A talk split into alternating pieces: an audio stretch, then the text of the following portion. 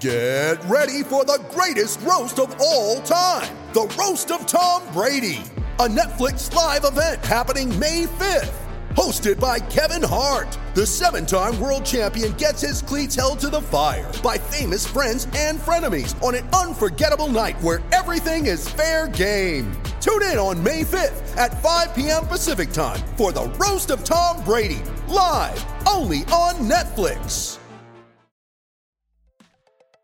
Directing traffic with Porter Jr. on the switch. Two men to take the ball out of his hand. Shot clock at three. There's the skip pass. O'Neal out of the corner. And there's the adjustment for the Jazz. Mitchell for three.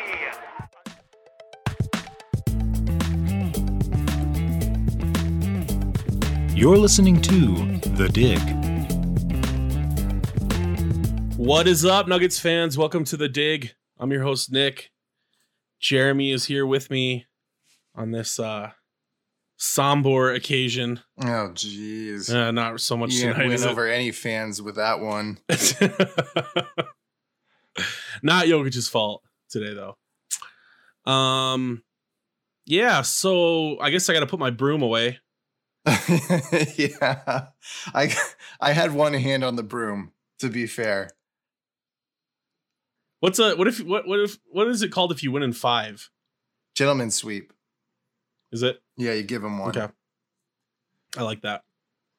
Like a baker's dozen. Yeah, but with a little bit Um, more snazziness. Yeah.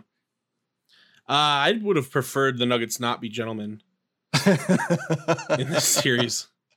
I would have liked a a sound pounding of the Jazz, to be honest. And it's the way that we lost that made me feel Mm. like, you know, I felt like we had complete control of this, and now I don't feel like it.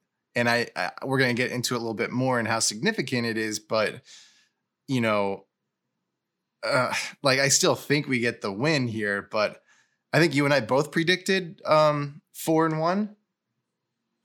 Uh, yeah, I officially went with uh, Nuggets and six. Oh, you did? Okay, I went But with Nuggets in yeah, five, but and now my it's kind of gut was Def- always that I thought they'd win in five. Uh huh. Well, good thing that you had that other voice in your head speak because it's hard to imagine them with three straight victories after this game. Yeah, I agree. I think it's it's probably even pretty likely to go seven at this point.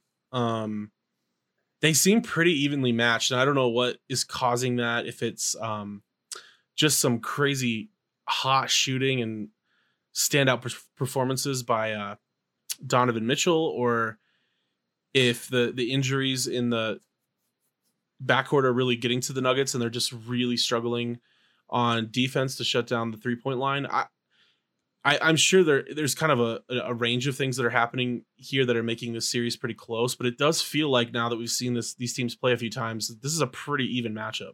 Well, it's, it's kind of a hard predicament to be in as a Nuggets fan. We know that we're one of the worst teams in the NBA at um, protecting the three this season, and and so when a team like the Jazz just goes off from the three point line like this, like it's it's hard for us as fans to say, well, is this like a serious problem of ours, or was it just a hot night for the other team? And how much you know how much do we give to either one of those? And, and so I, that's where i kind of have my uneas- uneasiness coming from is i don't know you know which pill to swallow here. I know I was having a some really disturbing flashbacks from the Golden State series from uh, a number of years ago. You and I were at that at that game three, um, where we really thought you know the Nuggets were, I don't know, they were even money in that series. Mhm. I think this was right before Golden State started going on their championship runs, uh, and we were at that that game three where Golden State just went off and they could not miss from three and. I don't remember how many three. Klay Thompson had like 11 threes and Steph Curry had like eight or something. It was something stupid. And it was just, it was that whole like kind of third into the early fourth quarter of that game. I remember that it was just three after three after three after three. And they just did not miss. And it just felt like, how in the world do you guard this? Like, right it doesn't matter who's shooting right now. They're just swishing everything from distance. And there's only, you know, there's only so many ways to defend a pick and roll. Um, or an open, you know, you can't double team everybody who's about to shoot. Like it, there's just limited options you have on defense when everybody's hitting. And the Nuggets faced that again tonight. It was just it was just uh, a parade of three point shooting, uh, like I haven't seen since then. I don't think. Right. And it's those things where you're happy that these shots are being taken. You're like, yeah, that's the one we wanted to give them. And it goes in. Right. And then you see it happen again and you go like, yes, that's the shot we wanted them to take. Oh, wait, that just went in. And Oh you know- wait, yeah, Royce O'Neal's Right. three for four from three. right. What? It, like, yeah, I, I knew when uh when when Ingles had eight points in you know the first I think it was like the first Jazz eleven points and Ingles had eight of them and it came off of two threes and and a two and both those threes were exactly what I was talking about where it was oh good I'm glad he took that shot and then it went in and it's like that's fine and then he takes it again and it's like well all right maybe we're gonna deal with the hot Ingles tonight and it just wound up spreading to all of their players. We dealt with a hot every player on the Jazz tonight. Yeah. Their top five scores were 18 of 32 from three. That's 55%. Donovan Mitchell was six of seven, and Royce O'Neal and Joe Ingles were both four of nine. That's like shooting around in a gym with no defenders Right. kinds of averages. Yeah, you mentioned that Like- when when we were watching, and I thought that was a really fitting thing. It just felt like those things where it's a person who doesn't care with no pressure and no defense, just like tossing a ball up. I- It's crazy to see. Which that is kind of interesting. I wonder this, you know, the whole bubble thing is totally new. So I wonder if there's an element to this bubble that is kind of like playing in a gym. Like that sort of um I don't know, it's a real distraction free sort of environment. Uh they're they're playing on the same court every game. Um you know, regardless of whether it's home or away or whatever, it's like there's no there's no travel involved. I mean, it's just kind of like a rhythm, almost sort of game that they might be getting into here that might really favor shooters. I'm not sure. Possibly, I, I think that you head down a pretty like entangled path if you start to try and give real value to that, though, because um, several things could go the other way, where guys get fueled by the energy around them and the crowd and the environment, and you know they they and they feel the extra motivation to deliver. So I it, it's it's hard to kind of you know give value to the idea that being free of distraction is beneficial when on the other side of the coin you could say well having extra motivation is beneficial but i mean it's it's certainly a mind game like, uh, like Yeah, and to wonder- all of us to consider how this bubble might be impacting players performances It does seem like, and I, I haven't done research on this, so this is something I'm going to watch out for and I- need to look into um, in the next couple of weeks. But just to see kind of overall, like w- how shooting is going right now, like because the Nuggets have shot really well from three. The Nuggets shot 48% from three tonight. right no yeah, Like, their offense was on good a normal on a normal night, that would be fantastic. right but in the Uh, bubble yeah maybe that's actually not good enough Maybe it's not, maybe it's not. Yeah. The the Um, narrative floating around right now is that teams are playing bad defense. And you know, that that's from that's from people watching all these games. So, you know, it's kind of hard to not trust them when I'm not watching all the games. But um, it has more to do with teams not playing good defense than it does to do with guys just being, you know, hotter from from shooting. Yeah, that is definitely possible, and it, and that would make sense too. You know, coming back on after this long layoff, I think you know good team defense takes a lot of moving parts working together. It's kind of a more of a like an, a well-oiled machine when it's going well, and that takes time. And they may have just simply not had enough time to sort of build that again. I mean, unless you you know you were already a great defensive team in the first place, which the Nuggets weren't. So, yeah, it, it could be that there are a number of teams that are just really behind on defense and and they're feeling really comfortable in these gyms that they've been playing in every day and the shots are just falling right now we've seen a lot of really high scoring games and uh a lot of the teams that shoot a lot of three pointers seem to be doing well right now and then you have some teams like the lakers getting beat last night Right. really struggling their offense just looked busted they don't have a bunch of shooters on that team hmm uh, so I don't I don't know. Uh, these are all it's too early to tell. These are all kind of just little anecdotal bits of things that I'm just sort of throwing against the wall. Maybe something to watch for. Right. And it's hard to really glean anything from this match and say that's the problem. Like I, I it's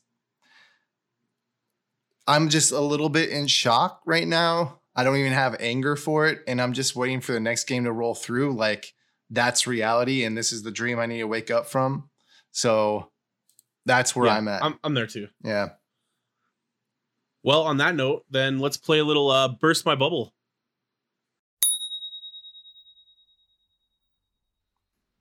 All right, Jeremy. burst my bubble. Uh-huh. Grant should start game three. So people I doubt you will, but we had more questions. Uh, we're down to three just because I saw this was the very first question. And I said, I don't know if we're going to get past this one. You and I have a, a very long podcast brewing on the future of the position of the four on the Nuggets. to be honest, this goes back to well before the the the break.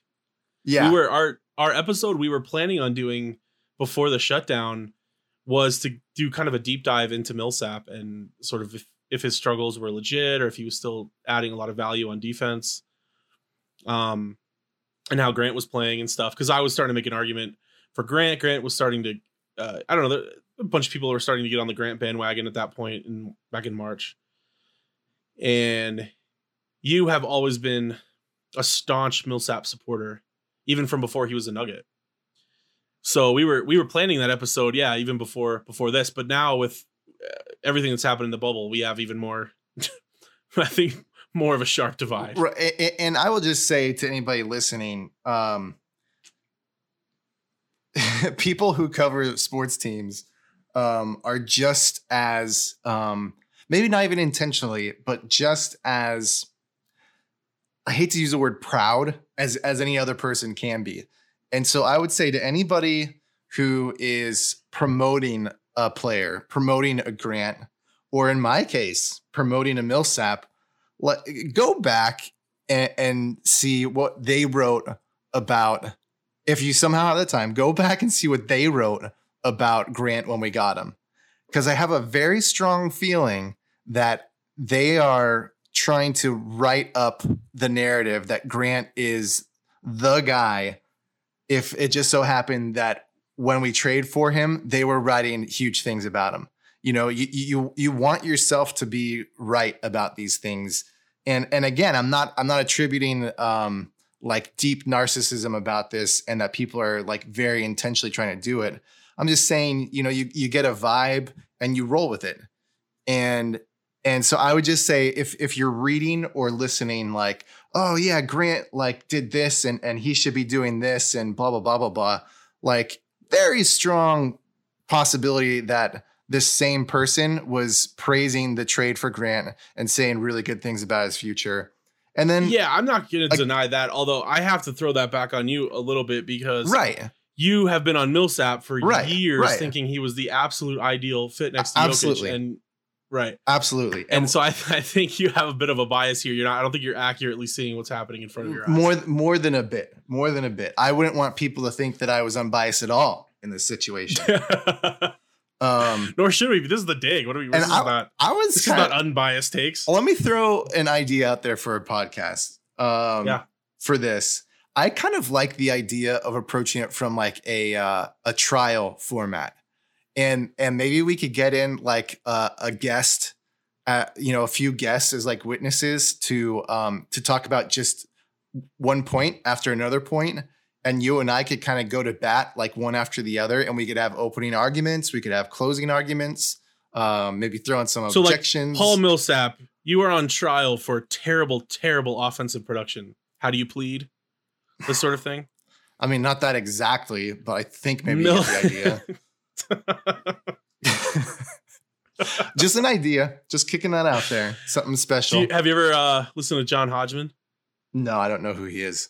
John Hodgman's a great podcast. Uh, so he has two people on who. Well, John. Yes, you do know who John Hodgman is actually. Uh, Okay, he was the he was the nerdy PC guy in those PC and Apple ads. Oh, sure, sure, sure. Yeah. yeah, Yeah, I have he's done listened a to his. number of things. It's been like four years, five years since I have, but yeah, it was really good. Yeah. It was really good. big. So yeah, big plug for the the Judge John Hodgman show. If you've never listened to it, it's fantastic. But he basically has on two average people, married couple, roommates, just people that have some relationship who have some beef or disagreement that they just cannot resolve, and it's typically kind of mundane things. and right. he goes into an incredible detail and like elaborate like uh teasing out of all of the different like nuances of what causes that argument and and and uh it, it, it's really funny but then he always kind of has these like sort of profound takes on life at the end so yeah. yeah maybe So- we can do something like that except that sounds hard So- and we also really struggle to do one podcast on a regular basis so well, so I think that wraps up to the first list. question of Grant should start game three. On to the Right. next question. Um, no, okay. Here, how about here we just do the next 30 minutes on all the podcasts we like yeah. It would be more valuable than what we're about to say about Grant and Millsap. I'm I, I have here's the thing. I have some um uh oh what's the phrase? What's the thing that two kids seesawing? I did some seesawing Oh. with Grant and Millsap going into this series. And I need to give a little background to to get into it. So um in this series, you know, you always hear about coaches having game plans and and like the i the ideal situation is to be the team that sets the tempo and the pace and get the other team to play to you. That's that you hear that a lot. And um you know, sometimes sometimes it comes down to which coach actually has the better game plan. Um you know, there's such a struggle to execute the game plan. Sometimes both teams execute the game plan. It comes down to well, which one had the better game plan. And in our in this scenario between the Nuggets and the Jazz, it just so happens that the four is not really a part of either team's game plan. In on our side, we have Paul Millsap, who is at best the fourth shooting option, and on the Jazz, um, before uh, Bogdanovich went out, uh, Royce O'Neal was there for and and played really no role offensively.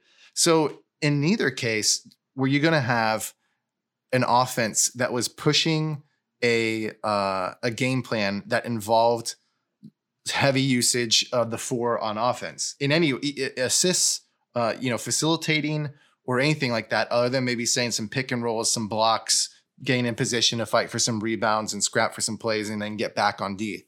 That's that's about the extent of it. So I wasn't high on Millsap's role in this series, and I had even started coming around to the idea that Grant would actually play um, more effective minutes on our team because he does bring some really really good offense, and and to have him as as an option out there seemed better to me than than trying to see what Millsap can really bring on defense is what he would be doing. Um, we're not really worried about guys like uh, more than other teams. Not really worried about guys cutting on the inside. We're like you know what, what do they do? They've got Donovan Mitchell, and they had Bogd- Bogdanovich as a secondary guy, and their third guy on offense was is Rudy Gobert. So he's going to bang on the joe ingles yeah yeah, there's nothing you can do about that. Yeah, yeah, but he well, he was their sixth man. Um, and yes, Mm-hmm. at this point he's a starter, but you know, he's he is more of that facilitator kind of situation. Um, he's a facilitator who can who can hit some threes, um, not at a high pace or or a high efficiency, but not at a bad one either. But he didn't really factor into like a strong. Um, he's not who they game plan offense with um, strongly, and and so it, it- I, I thought there actually in this situation isn't really much that Millsap has to offer, um, offensively or even really defensively, and oh, and you're so so, close. You're so close. Just keep going. Just keep going so I bought. So I was kind of starting to buy into Grant being out there because at least he's going to be able to bring some some extra offense that um, that Millsap probably wouldn't be bringing. Um, but I I just by the end of this game, I was so sick of seeing Jazz step all over our paint without without any sort of um interference whatsoever. And at one point, I I was texting you. At one point, Jokic turned over, turned to Grant and said, "What the hell?" Because Grant just stood out there at the three point line instead of covering the the inside lane and letting Donovan Mitchell drive to the hoop. And I saw so much of that. Now, granted, I'm not saying this out of oh the game would have you know won, we would have won the game if Millsap was in and not Grant. The game was far lost at that point. But just viscerally and visually, it was it was really hard. I think it was the end of the third. I think it was the end of the third into the fourth, where they pretty much had their starting unit out and they had Grant out there and they had Grant at the four. Early on, they had Millsap and Grant in. That was in the first half. And so Grant was more of at the three. But um, in this case, he was at the four. His responsibility was to protect that open area because Jokic, Jokic plays it high because that's the way things have been since Millsap um, Millsap's second season, and and it was just open free range, and it was just like you know skipping down the yellow brick road for the Jazz. They got anything that they wanted on the inside. Okay. Yeah, but Go it ahead. sounds like you're blaming Grant for that. Which Well- they were doing that in the first quarter against Millsap. No, they weren't. No, absolutely not. Yeah, they were. No, No, they absolutely, absolutely not. were. No, they They absolutely, absolutely were were. not. The first five possessions were atrocious by Millsap. We no, got- they weren't. No, oh, we're gonna go Yes, through they that were. because I, listeners, because I brought this up that the first five possessions by Millsap were gorgeous. It was exactly No. what he does to impact a play that doesn't make it onto a stat sheet. Oh he my was goodness. he was blocking lanes. He caused turnovers that he's not going to get a steal for. Uh, but but he yeah, was he caused his own turnovers.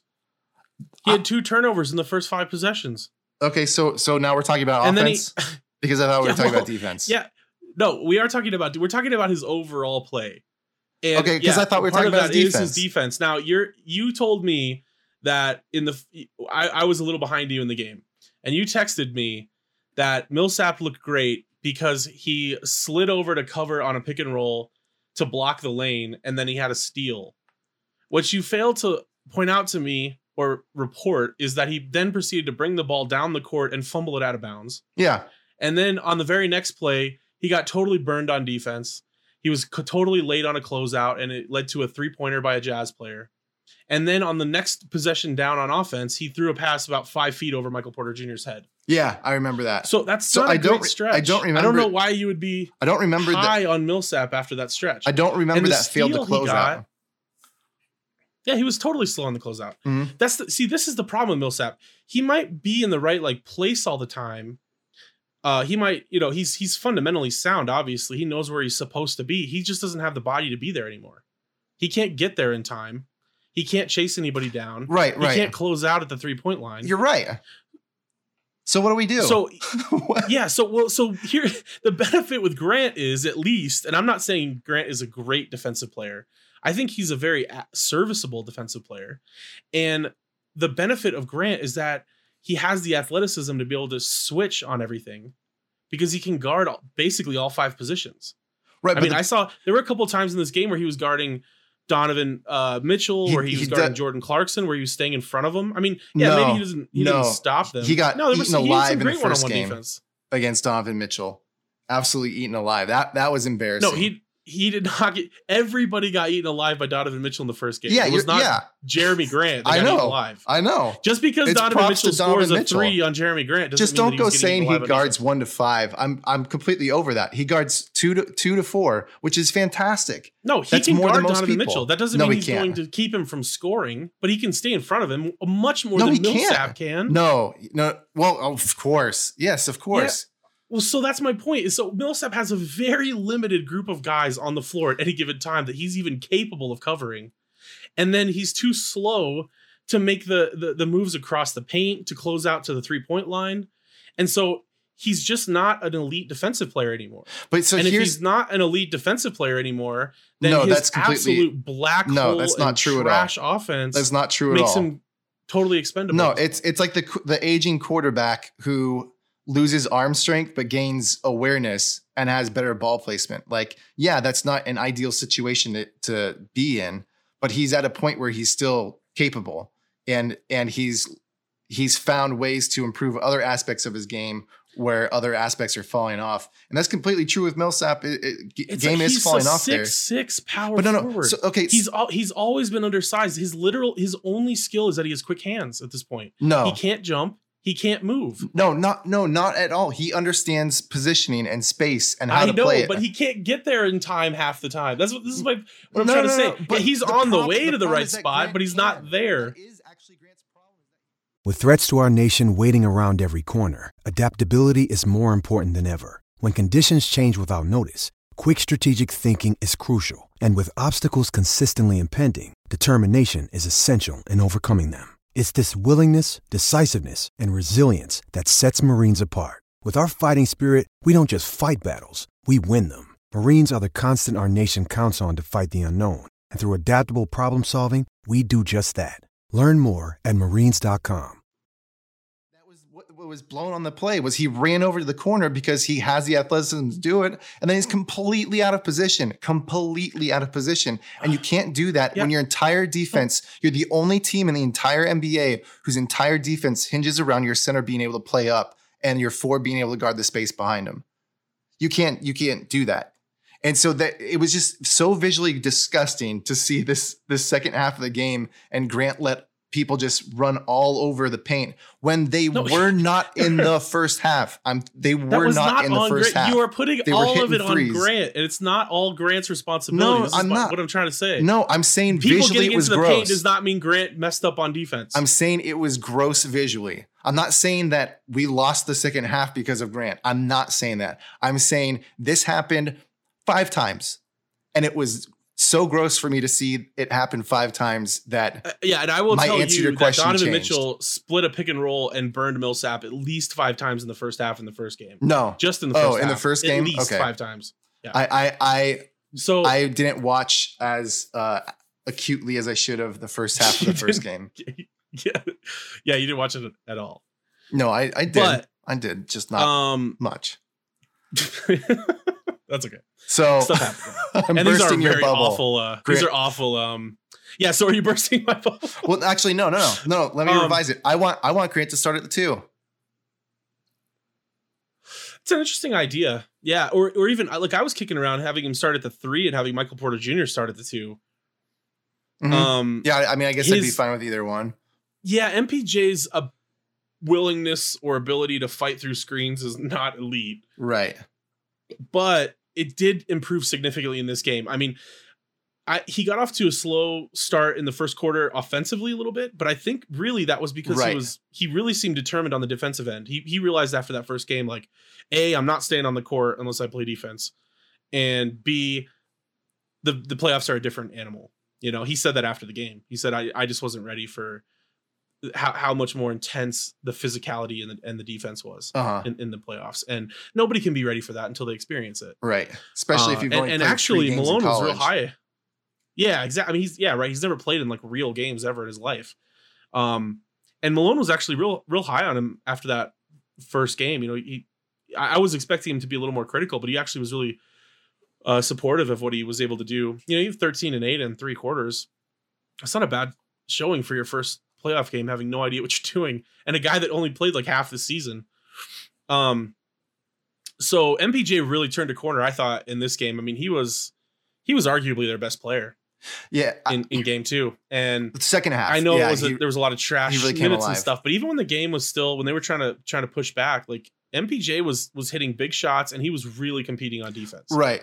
I completely agree with that. He was the the one thing where it was like, as much as this is a blowout, if there's a single player who can bring it back, it's him. And it's because he really seemed um, undeterred from what the score was.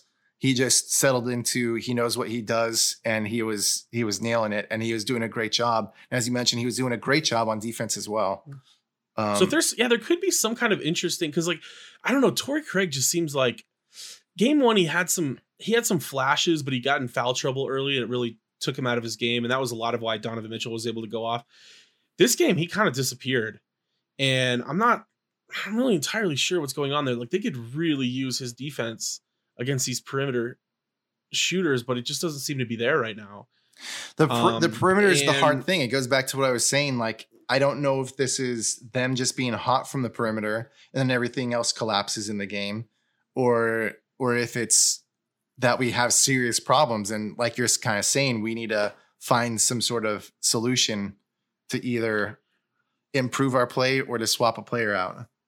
I wonder if there's some way to to just go crazy long on these guys. Well, yeah. See, and, like and so- as a way of just where where you're you, you could you know you can close out like you're you know being right up on guys or being physical or or fighting through screens isn't as important because you every single guy on your team has seven inches on the dude shooting. well, the thing is, like- they're going long.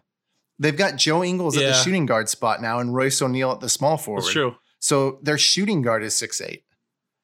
So and they only get taller from there. Yeah. So so it- it would be really interesting to me to see. Um, I, I think I'd actually be more interested in Grant at the two than the three, and and seeing Murray on uh, generally on Mitchell and and Grant on Ingles, and you could even kind of switch that up a little bit. Um, one one person, Yeah, there's a lot of switches anyway. So Right. but but it's then not like you stay on one guy the whole time anyway. But then when you've got Royce O'Neale at the three and Juwan Morgan at the four, you know, having Mm-hmm. MPJ at the three and Millsap at the four, that seems to make sense to me. Like, I mean, at this point, I would almost be tempted to even bring in Bol Bol at the four. Ju- I mean, because that's another guy that can shoot much more incredible length. yeah, It's kind of an interesting idea. You have this whole team of like six ten guys and or above, and Murray. I- um, I think there's some don't know. mixing in there. I, I think I think there's definitely some possibility for mixing Bol Bol in there. The thing that you start to run into is, you know, the, the wall that we're already up against right now is it seemed like Michael Porter Jr. and he mentioned this after the game, um, didn't really um, know what his role was on offense. I, I'm using Mhm. harsher words than than need be, but it was kind of like he was watching the the Jokic Murray two man game go on and was just kind of sitting back and and just you know seeing if they wanted to include him. And then he said and he talked about in- being more assertive. right, right. And so if that's what we're dealing with, where, where our third option is feeling that you know I don't know what we're going to get out of our fourth option if Bol Bol is being brought in for for his offense. So I, I but I do wonder if there's some mixing and matching to be done there, where uh, you know um, MPJ sits and Bol comes in or something like that. This may be a little premature. Like, I think in in the future, I think this is where where it's going. I think we're going to see Bol Bol play alongside Jokic. I don't think the plan is just have him be like a, a backup center for Jokic.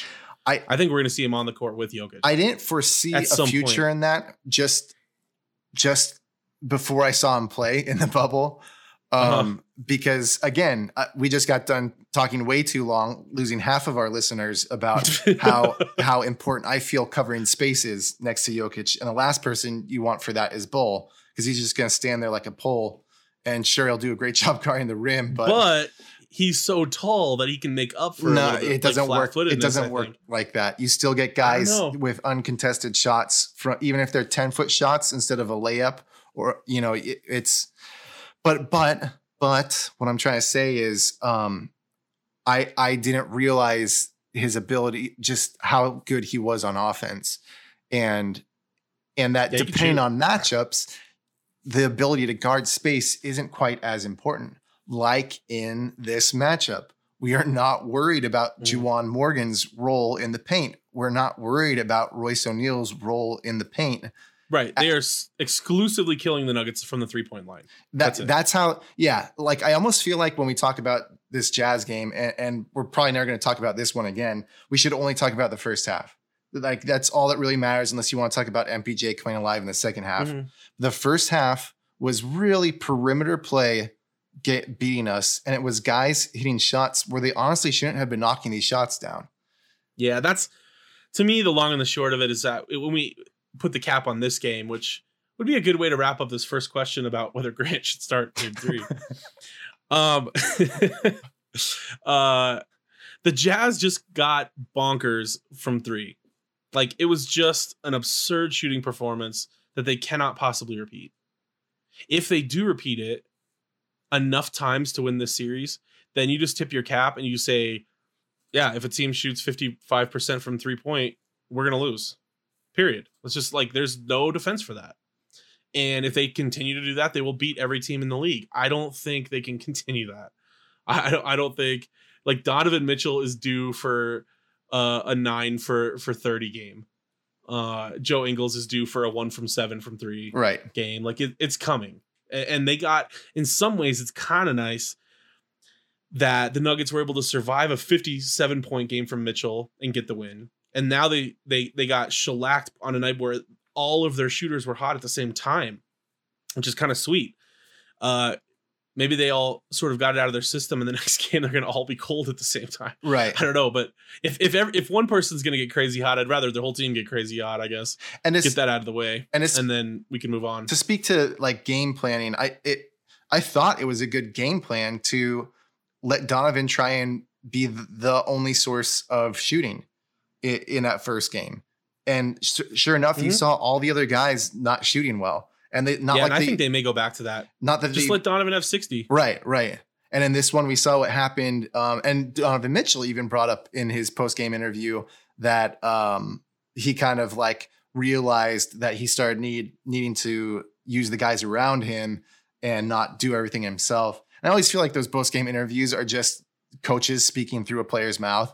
So it- like that, that's what really felt like it solidified to me. Oh, okay, their game plan was strongly, Yeah, you know, um, Snyder sat him down and said, um, you got to get your Move the ball. teammates involved. yeah. Um, and so something I thought was that was really interesting was um, I was listening to um, um, oh my goodness, Raja Bell's uh, podcast, and he was talking about in their series with Kobe, where the game plan would even change throughout the series. Like the game plan would be let Kobe beat you and shut everybody else down, and that would win you a game.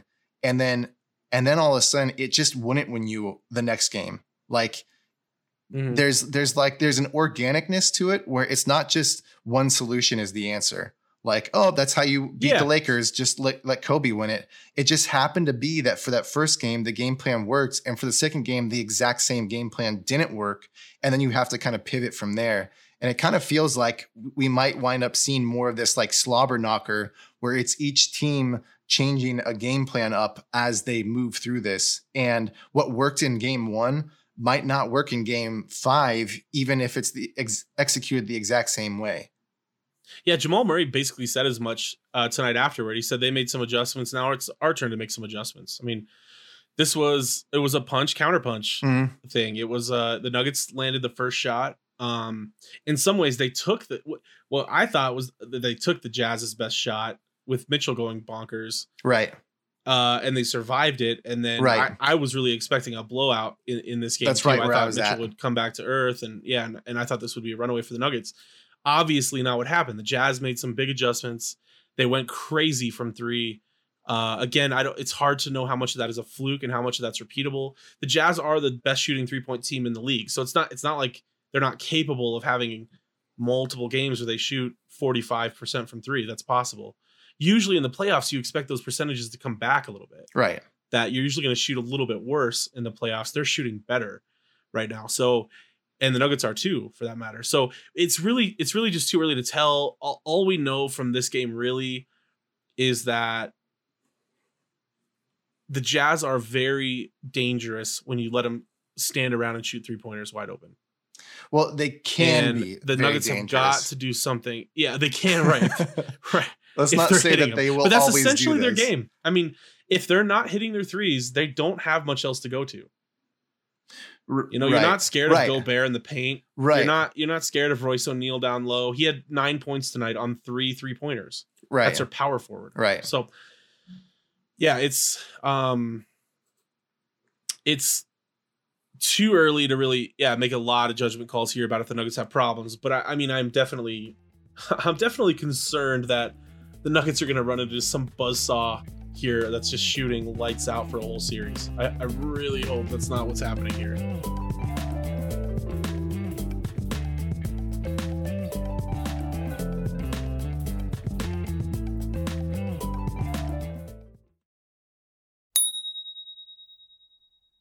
All right. So so let's move on. That that takes us to the next point.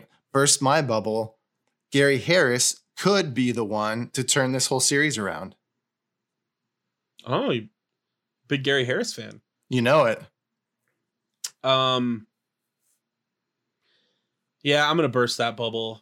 Uh guys, okay. we need some real talk about about Garris.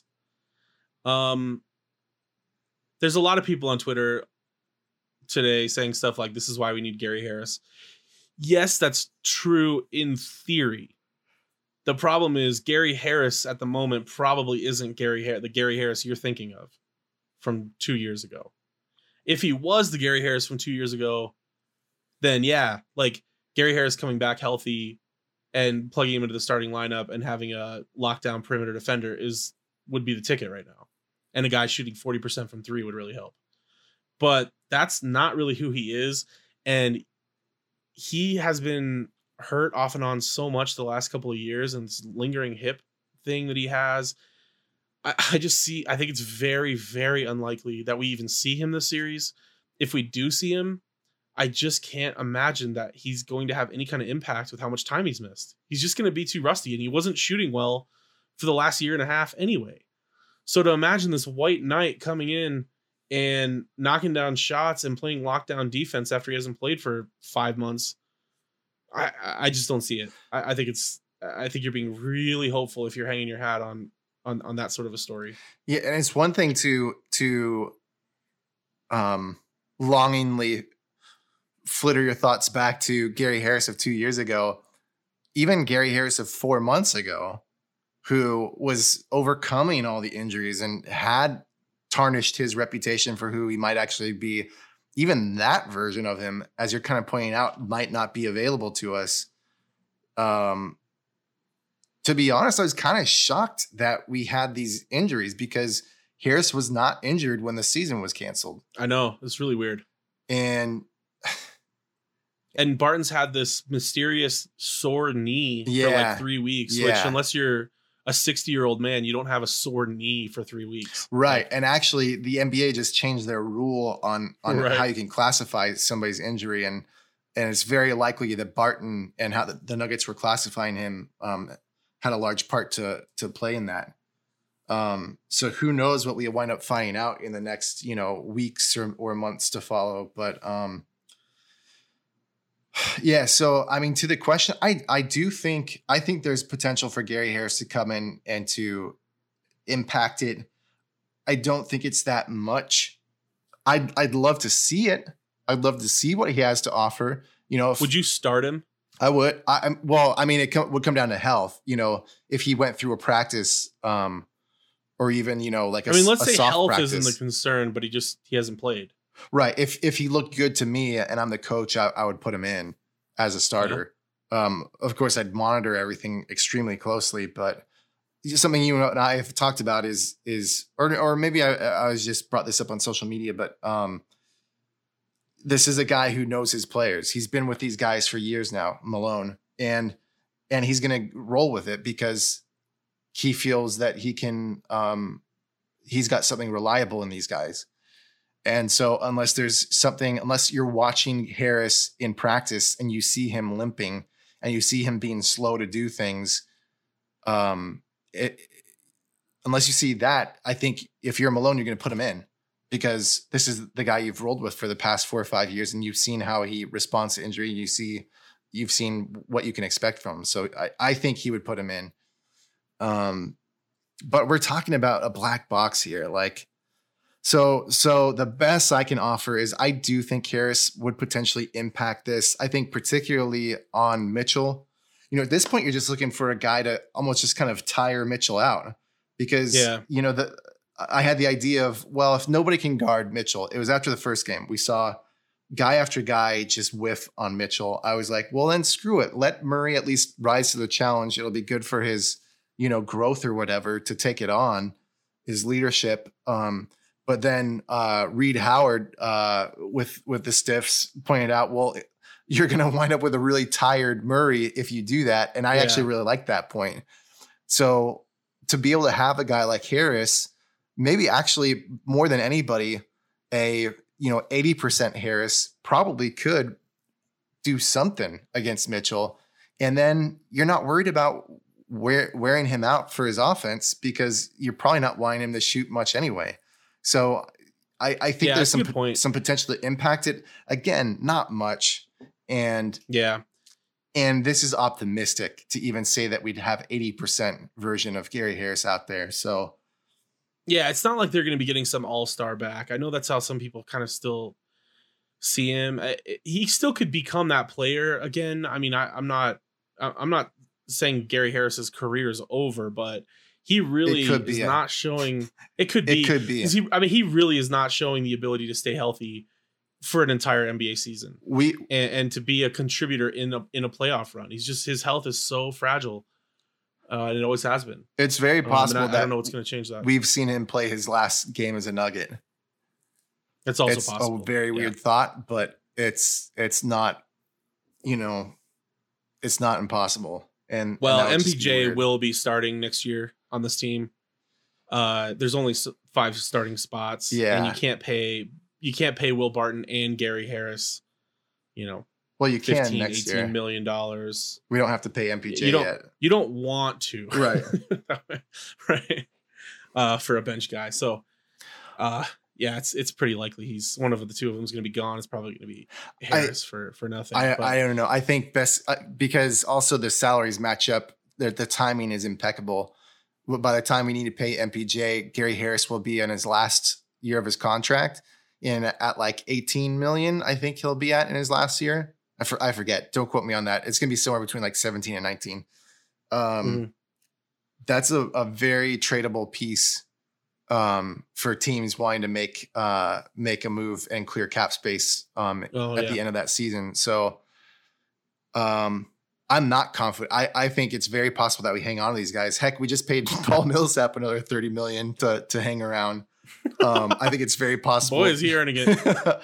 very possible that we hold Um, on to um to Harris for another year and Barton No, for it's it's, it's definitely possible. I just I think the Nuggets will be looking to move to move him. yeah, um, looking. Yeah. So we kind of have already discussed this, but I guess just to put a fine point on it, are the Nuggets in trouble? Um burst burst your bubble. So so your bubble is that the Nuggets are in trouble and you want me to burst it? Yeah, Um yeah. I guess to follow yeah, the rules of the game. Yeah, I'll burst it. I'll burst it because we just saw this team shoot 58% from the three. And when was the last time we saw a team do that even two games in a row? Um, I this shooting will not remain. And you know, once you take the icing off the cake, you're down to to what something truly has to offer. And I think at the core, we're we're we have more value. I, hate to say it, that injuries play a role here. You know, a fully a fully healthy Jazz team, they might actually take this this series. I think, um, and I hate the fact that maybe we win this series It's just because of injuries. Um, but I I honestly believe that we're we're still the better team, and um, that their shooting was temporary, and and that we're, we're still going to take the series.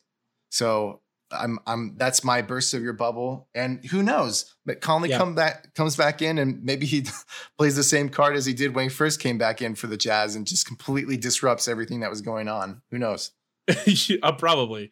This is the perfect kind of scenario. Actually, have somebody come into a hot shooting team on the starting lineup. Right. Might be totally rusty.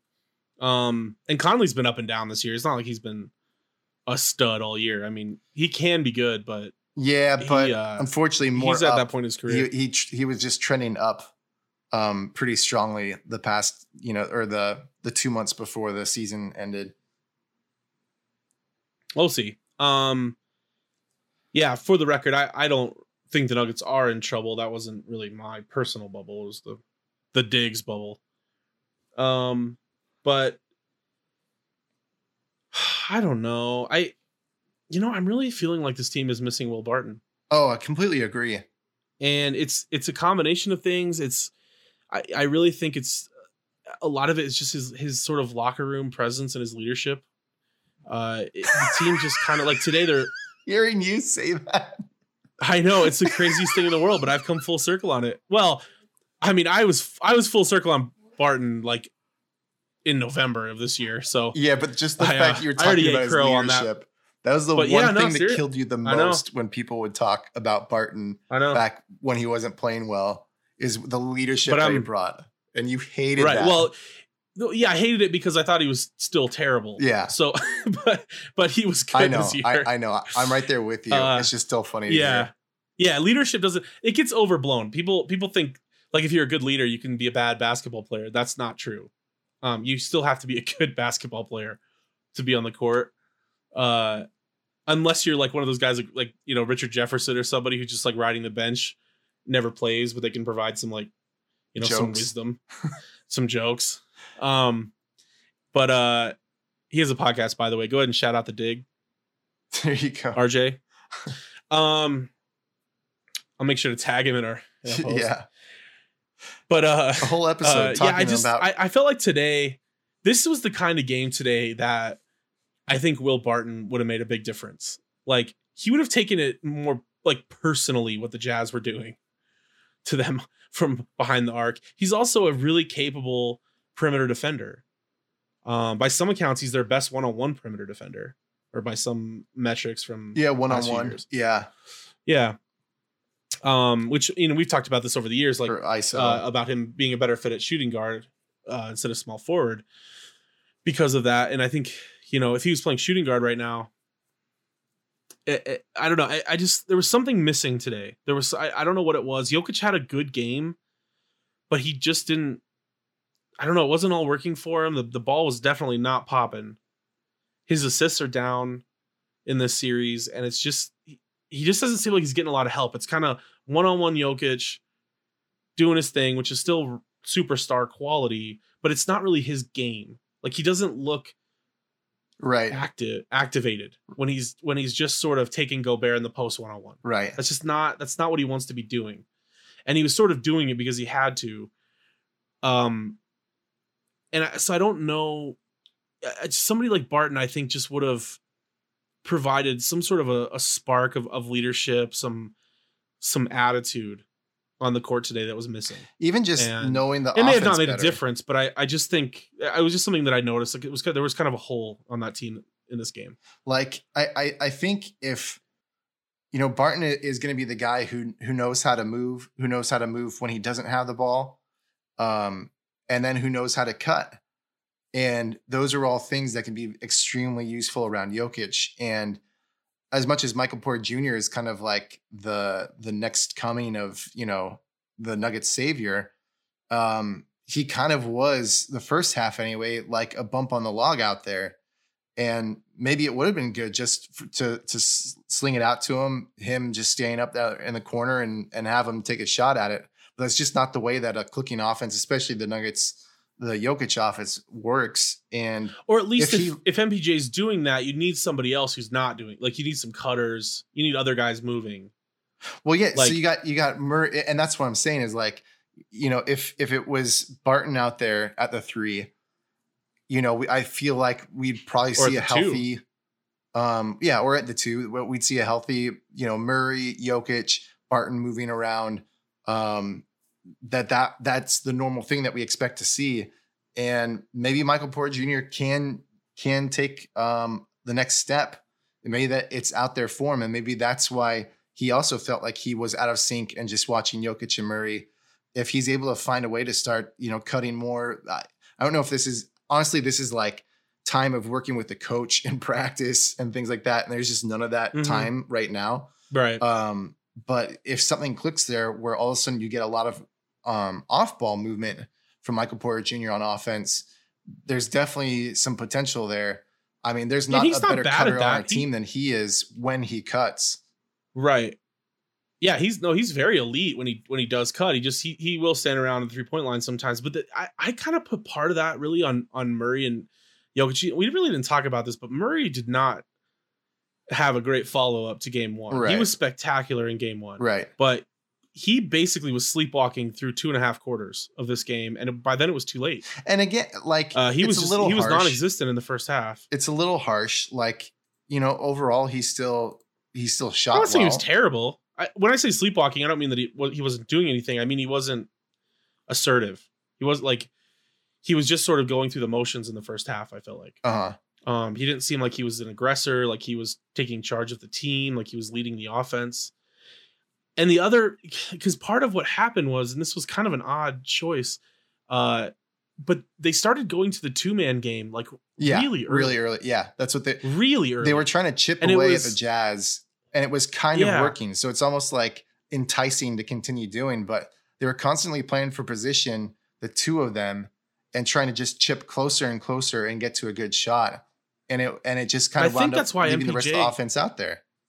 Yeah, I think that's why he was feeling kind of out of sync and not really sure what his role was because they just weren't they weren't kind of running their standard offense. They kind of went to the late game offense, uh, which uh, MPJ still could have done done Right. We can't expect too much that. from him. but it's right. I mean, the guy's a rookie. We're we're already like he had 28 points tonight on 10 of 17 shooting. Like he's doing fine Right. for, for what he's being asked to do. Uh, it's on Murray and Jokic to get him involved. and and that could have that could really be the spark. We saw it quick. Um, I made the the improper statement that maybe Michael Porter Jr. is just the sixth man. It should just be the sixth man because he caught absolute fire against the bench unit. And right when I texted that, uh, it turns out that the starters had already come in, and he just he just kept being on fire with the starters in. And so maybe you know it's very possible that that that was the moment that we needed, and maybe that's way more important to our playoffs here than getting a win tonight would have been. If Yeah, I mean, in, If in an ideal world, four minutes that he was on fire with the starters starts something, ignites something that we're able to carry throughout the rest of the playoffs, I mean, that could be absolutely huge. Yeah, totally. I mean, in an ideal world, you, uh, MPJ would be the sixth man right now. Right. Like I, th- I think that would have been the ideal role for him in his first playoffs. Was you you have your normal starting unit, Harrison Barton out there, and you have MPJ uh, coming in against a bench unit that is nobody's bench is equipped to handle him, right. and he could just go to town. He can shoot as much as he wants. Uh, you got Plumlee running around chasing after his rebounds. like it, it, it would have been a great. I'm assuming. uh, Well, Plumlee does do something, right? I, I I'm kind of struggling to figure out what that is right now. Yeah. But I, as far as I, I understand, that's something he can do. Um, that's a little harsh, but he's been pretty bad. Uh, but it, we don't live in that in that reality right now, and Michael Porter Jr.'s got to man up. Right. This is uh, this is his time. Like he's he's getting invaluable experience. I think he's playing. I think he's doing everything you can ask of, of a rookie, and not somebody who hasn't even played like a full season of, of NBA basketball. Um, I mean, remember he wasn't even playing for the first couple of months of the season. Right. So we're we're talking about a guy that is so green, and what he's doing in a tough playoff matchup is is actually pretty remarkable. And he's gonna he, he's just gonna keep developing, but um, and we don't have that that ideal scenario, so we're we're uh gonna have to go with what we have.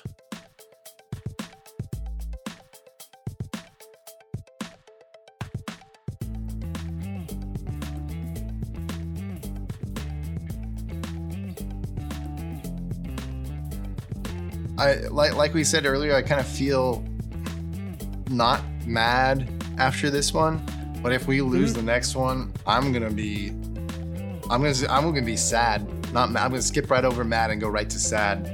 I, I will be Yeah. worried if we lose another one Yeah, I don't have any right after this this. year's beaten has has beaten any kind of like anger out of me. I just I just get sad. All right, well, we're gonna be on a break for a couple of weeks. I'm gonna be out of town, uh, getting some uh, much needed R and R in a socially distanced environment. But feel free to do the dig without me, Jeremy. Yeah, I'm gonna do a lot of it. Have Vlad on.